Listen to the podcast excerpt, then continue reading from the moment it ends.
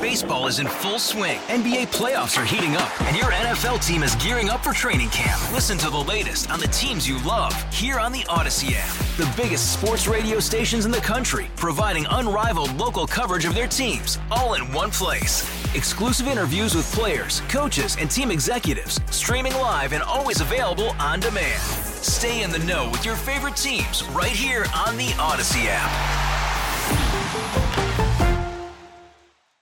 Good evening, folks. It's time for your Thursday evening edition of It's News to Us, our daily podcast, taking a look at the day's top stories.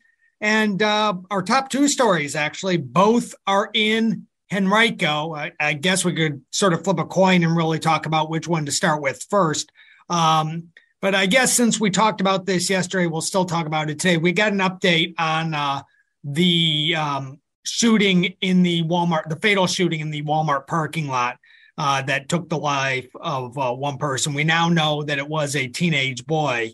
But other than that, we haven't got an identity just because of the age of the suspect. Right. So right now they're still looking for age of the victim. I should have said age of suspect there. We don't know who the suspect is. Right. And that's what, I was thinking along to my next sentence. We don't have a suspect in this case as of this time. They do have tips. But they haven't arrested anyone as of yet. They are asking people who were in that parking lot, which was, pretty busy on a Tuesday evening, to come forward if they saw anything. They do have some information. They're just looking for additional information. Yeah, and that was kind of the same thing they were talking about yesterday, because they it's a busy Christmas shopping season, so someone had to have seen something, you would think. And you mentioned the Christmas season. They are trying to assure Henrico residents that parking lots are safe. And as that long as you seem, like, they seem to believe this is an isolated incident, and a, for lack of better terms, targeted incident. This was not, someone randomly shooting a person out shopping. Right. And I don't know if he gave you the same kind of safety precautions as he did to me yesterday, Matt Pekka, but making sure you're aware of your surroundings, park well-lit areas, that sort of thing. Yeah, he did not mention that today, but that's always good advice. And like we said yesterday, this probably has a lot more in common with the incident that happened in Chesterfield a short time ago as compared to the incident that happened in Chesapeake, where there was an incident inside a Walmart, mass shooting inside a Walmart, to be exact. So staying in Henrico, School Superintendent Amy Cashwell has asked for Henrico police to do additional canine sweeps in the schools. This after two guns were found at Highland Springs this week, and there was also a lockdown at Mills Godwin over a threat. So they already do some sweeps. She's asking for an increase in their frequency. And this is not just at Highland Springs or Godwin, but countywide, right? Countywide, exactly. And my guess is that, and I didn't get this confirmed, my guess is that this would probably include middle schools as well, or something along that. Because if you think about it, actually the most violent act that occurred this year was actually in a middle school when we had the stabbing at Brooklyn Middle. We did have that large fight at Highland Springs, but there was an actual stabbing at Brooklyn Middle. And so they're asking for an increase in frequency, which is not easy to say. Increase in frequency of canine sweeps at the Henrico And school. This is effective immediately. I believe so. I have not heard from Henrico police as to when they're planning. But keep in mind, there's only 2 more weeks left in the. Actually, there may. Let me take a look at the calendar real quick. Right. There is only 2 more weeks left in the in this year at school before schools go on winter break. So you might not see. You may not see a whole bunch of canine sweeps right now, but you may see a bunch when they come back in January. You may see some. I imagine they'll continue them in January when the students come back. Right. Exactly. So I'm not sure. And truth be told, I don't know that Henrico police would tell us when they're going to do the sweeps, because that's kind of the point of doing the sweeps is to catch people off guard. Right. So So, but, you know, and this is not to call out Henrico alone. There have been incidents at numerous schools around the area, in Chesterfield, in Richmond. You know, I know for a fact that weapons have been found at schools my children go to. So, you know, this is not an isolated thing to Henrico. We don't want to impugn Henrico as being. But they made the decision to do this. Right, exactly. Mainly because of things that have happened earlier this week. Right, exactly. Especially the two guns in one day at Highland Springs. So, yeah. So moving on, yesterday we talked about the first pediatric or first child flu death in the Commonwealth. Today we're talking about the first MPOX or monkeypox or whatever we want to call it today, diagnosed death. It is monkeypox, and they do say they're calling it MPOX, at least the Virginia Department of Health, but. Just to let everyone know, it's monkeypox. And it's kind of like what they did with coronavirus when they said, let's start calling it COVID. And that kind of caught on. So we'll see if MPOX does.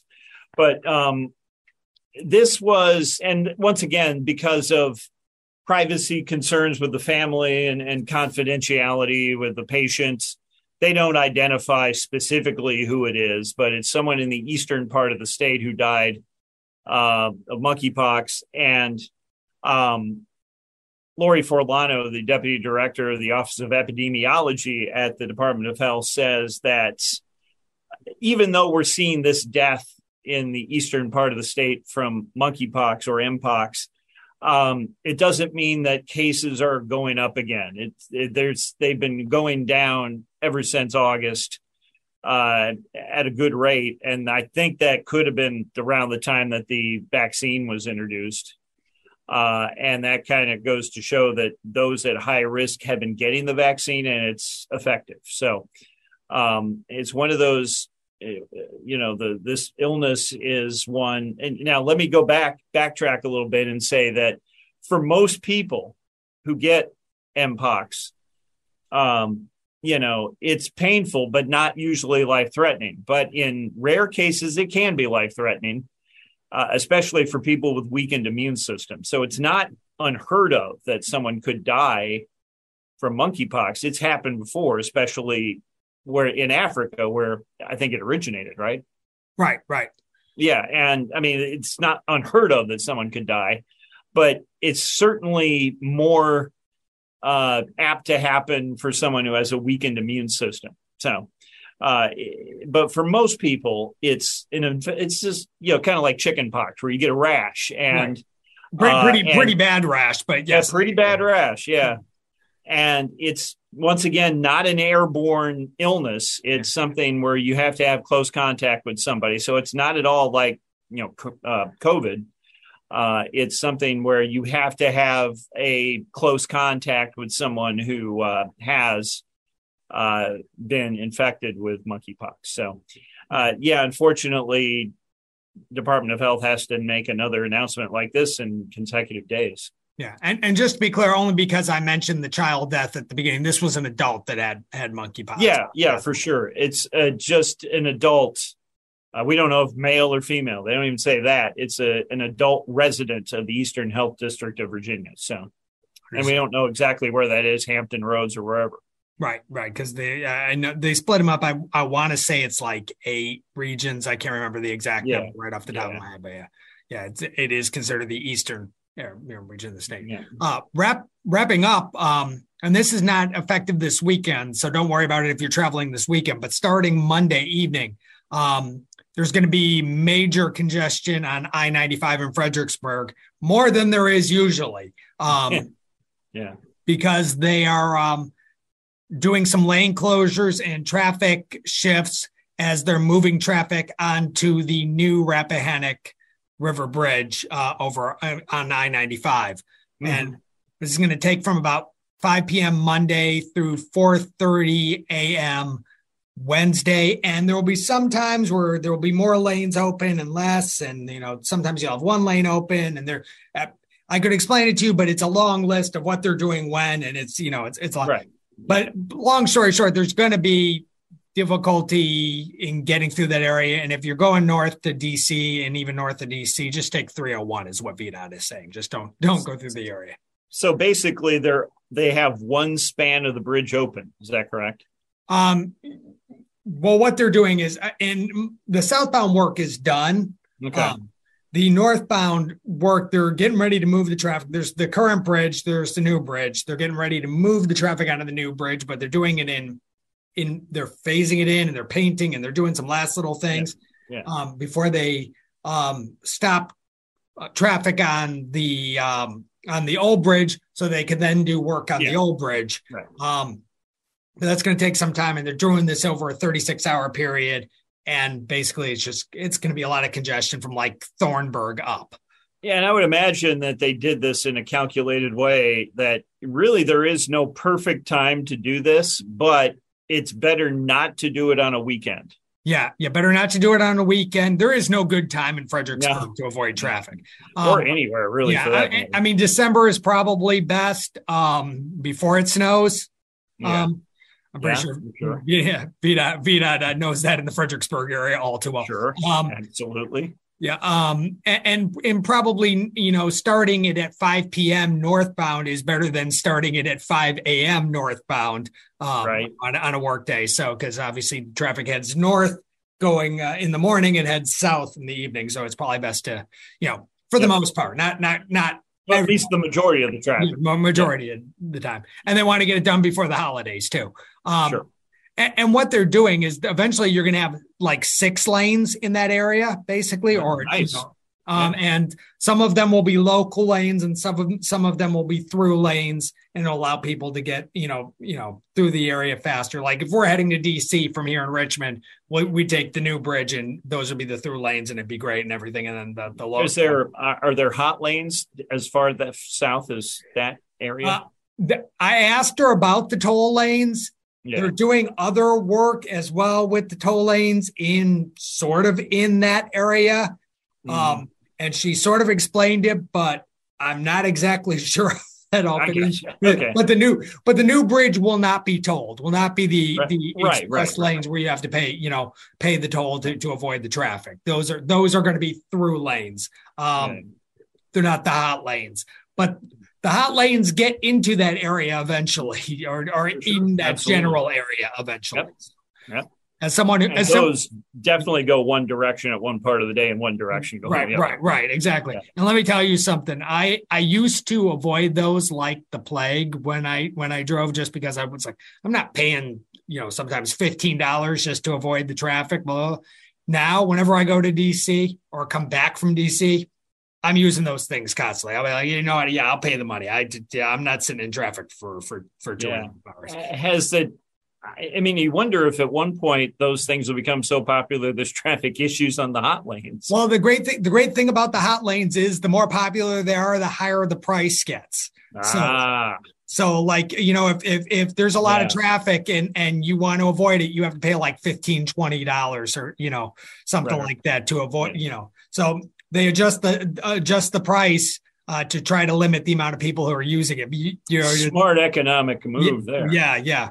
See, whereas for me, high demand, high price. Unless it's like $50, you know, and I'm like, my money is worth throwing it down to get there faster.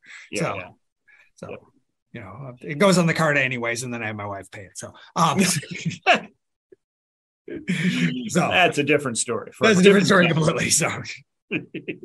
So anyways, on that note, I guess this is probably a sign that we should wrap it up here. So this has been the Thursday evening edition of It's News to Us. Jeff will be holding down the fort tomorrow, as I am taking the day off.